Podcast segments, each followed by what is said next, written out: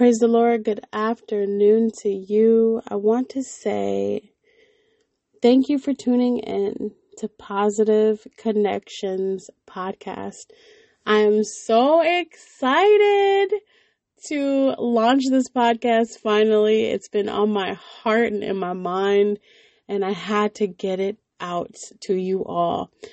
I just want you to know that this is a positive place where you can connect, you can listen to people's stories, listen to their testimonies, all while glorifying God. God is so good to us and He loves us. So today I wanted to navigate to my why. Why did I create this podcast?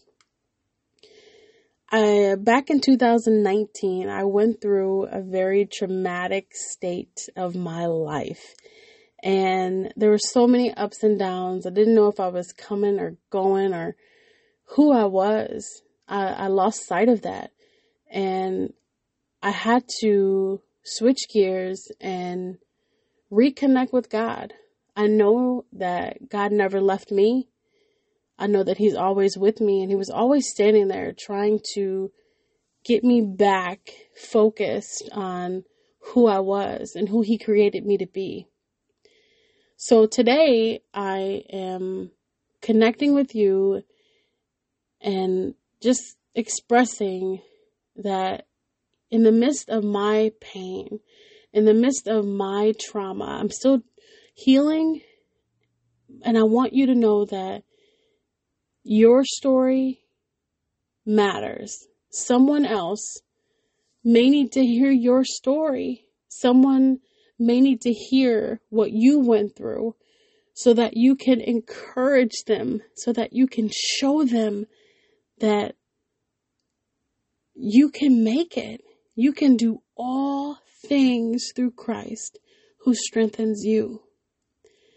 Now I know each and every one of us have our own life. We have our own story. We have our own day to day that we struggle with.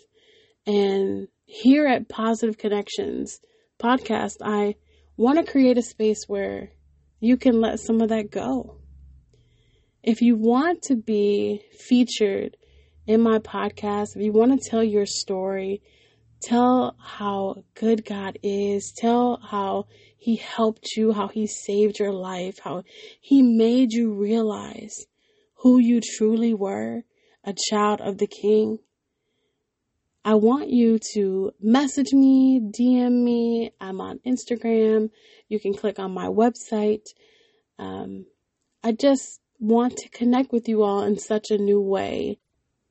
Thank you so much for tuning in today. I want you to know that God is with you. You got this. Even if you are still going through your trauma, even if you are still going through whatever the case is that you are going through, I want you to know that He loves you. He's with us.